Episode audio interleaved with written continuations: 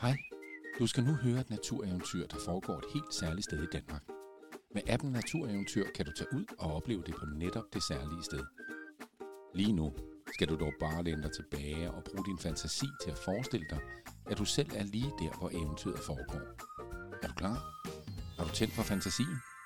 Så går vi i gang. Nissen Olaf og julens hemmelighed. Kapitel 1. Nissen Olaf. Helt oppe under taget på en gammel smuk bygning midt i byen, boede der en gnaven nisse ved navn Olaf. Olaf havde boet der hele sit lange nisseliv, og han var godt træt af alt det ståhej, der var i byen, særligt ved juletid.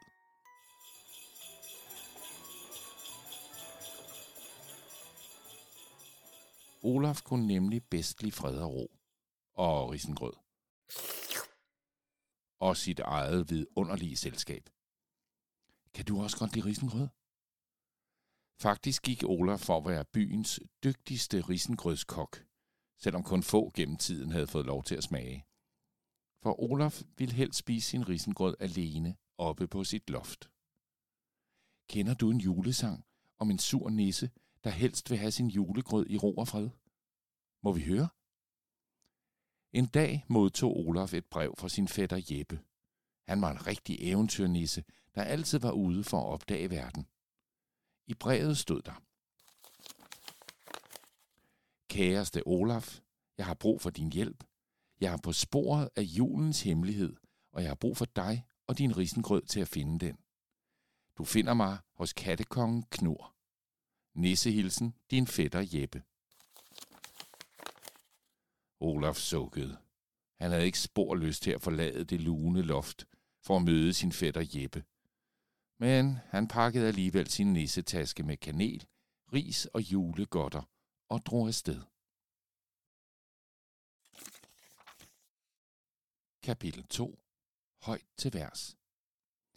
Olaf gik længe på sine to små nisseben. Han vidste ikke, hvor han skulle finde kattekongen Knor.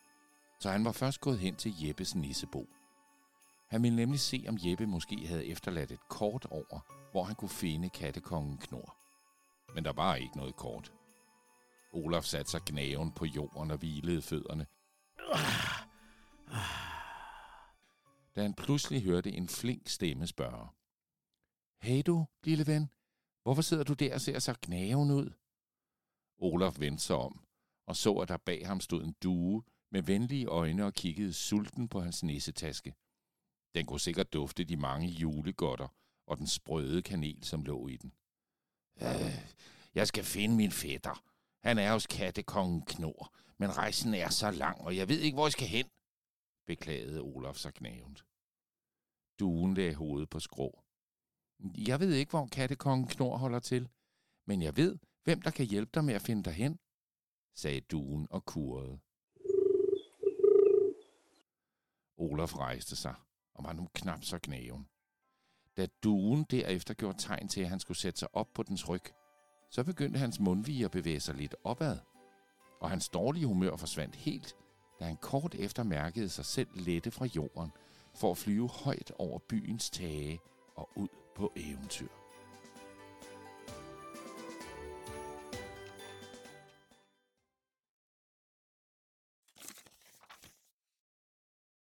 Kapitel 3 Juliane Efter en smuk flyvetur hen over byens tage, landede Olaf og duen på byens torv. Øh, tusind tak for turen, jublede Olaf, da hans fødder igen ramte jorden. Han glemte helt at være knaven. Nu fik han øje på et enormt juletræ.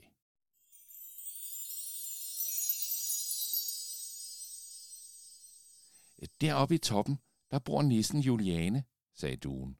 Der sidder hun og studerer alle byens væsner. Men man plejer at kunne lokke hende ned med en sang. Olaf blev igen lidt knæven. En sang. Skulle han nu stå og synge midt på åben gade? Det var lige godt groft. Men så kom han i tanke om alt det med sin fætter Jeppe og julens hemmelighed. Så han begyndte trodsigt at synge. Højt fra træets grønne top, stråle juleglansen, sang den lille nisse. Kender du den? Kan du synge med? Så kan vi nemlig lokke Juliane ned fra træets top. Da Olaf var nået en tur rundt om træet på sine små nisseben, stod der pludselig en nissepige foran ham. Hun havde store, runde briller, en tung bog under armen og en blyant bag det ene øre. Olaf syntes, hun var en meget smuk nissepige, og han blev pludselig meget varm i kinderne. På bogen stod der alt om byens væsner. En bog af Juliane Nisseklog. Du er en sjov en, sagde hun og kiggede nysgerrigt på Olaf. Men du synger flot. Hvad bringer dig til mit træ? Olaf fortalte nu alt om kattekongen Knor, fætter Jeppe og julens hemmelighed. Så for søren, en vaskeægte julemission, udbrød Juliane begejstret. Kom med mig.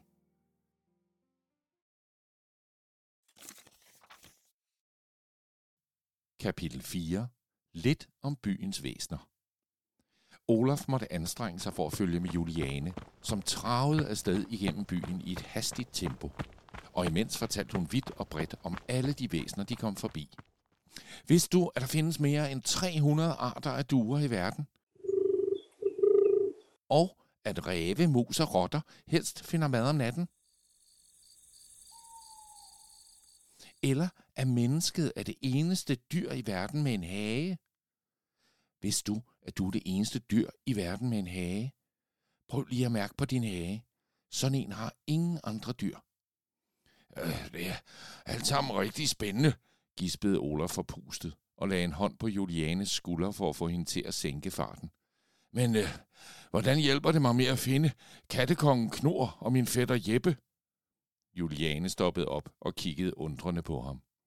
Vi er på vej derhen nu, sagde hun så med et stort smil, som om det forklarede alt. Kattekongen og alle hans baggårdskatte holder til i et lille stræde ikke langt herfra. Men vi skal passe på, når vi kommer derhen, for katte spiser små dyr som mus og fugle. Og hvem ved, måske går de ikke af vejen for en nisse. Olaf sank en klump. Tror du, at katte spiser nisser?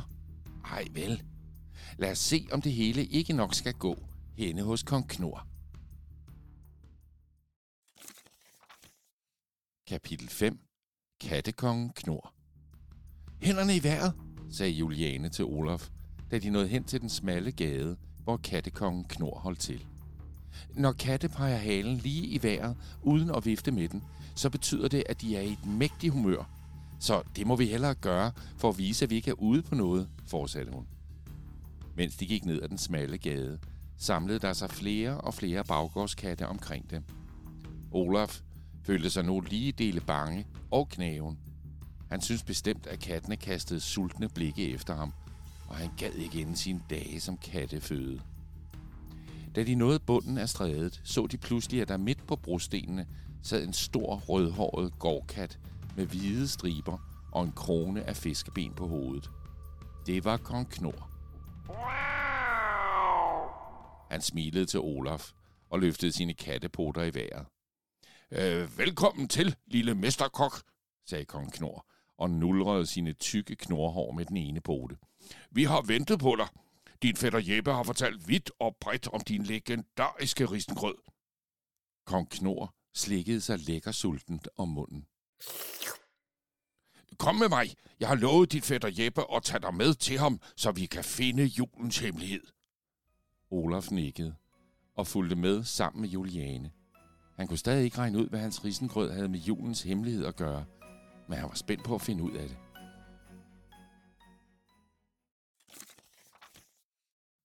Kapitel 6. Julens hemmelighed Følget af katte og nisser kom nu til den lille plads i byen, hvor der var pyntet med julelys. Alle byens dyr og nisser var samlet omkring det smukke springvand, hvor der var dækket op til julefest. Olafs fætter Jeppe kom dem i møde og gav Olaf et kram. Velkommen, kære fætter. Jeg har rejst vidt og bredt, og nu er jeg sikker på, at jeg har fundet julens hemmelighed. Men den kræver en stor portion af din dejlige risengrød for at vise sig, sagde Jeppe og slog hånden ud mod en stor gryde fyldt med mælk, der stod bulrende over et bål. Pøh, sagde Olaf tvært og kiggede gnaven rundt på de mange dyr og nisser. Men så mødte hans øjne Julianes, og en sommerfugl begyndte at flakse i hans mave.